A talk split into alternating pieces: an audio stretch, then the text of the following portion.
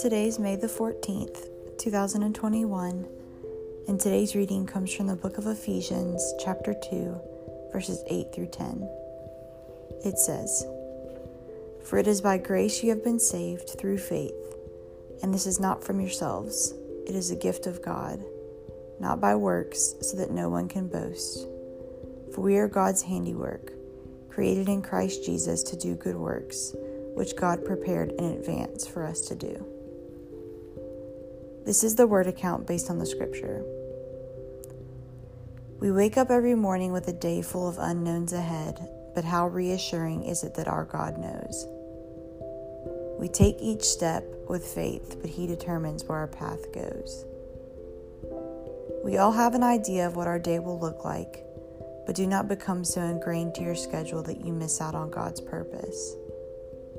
Our schedule does not dictate our day, our day is up to God to determine. How cool is it to think that from the moment you were born, He knew exactly what May 14th, 2021 would look like for you? From the moment you took your first breath, He knew every little thing that you were going to do. When He knit you together in your mother's womb, He stitched in distinct passions and gifts. He had a vision when He gave you a life to live. Today is not just another Friday, it's one of the days that God purposed you to live and created with intention.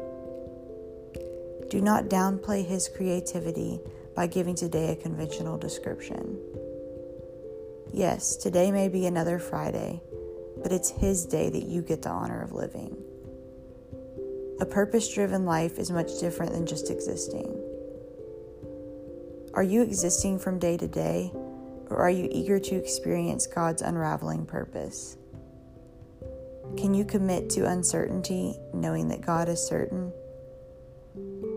Today is not yours to decide, but it's yours to live. Today is the May 14th, 2021 gift. Amen.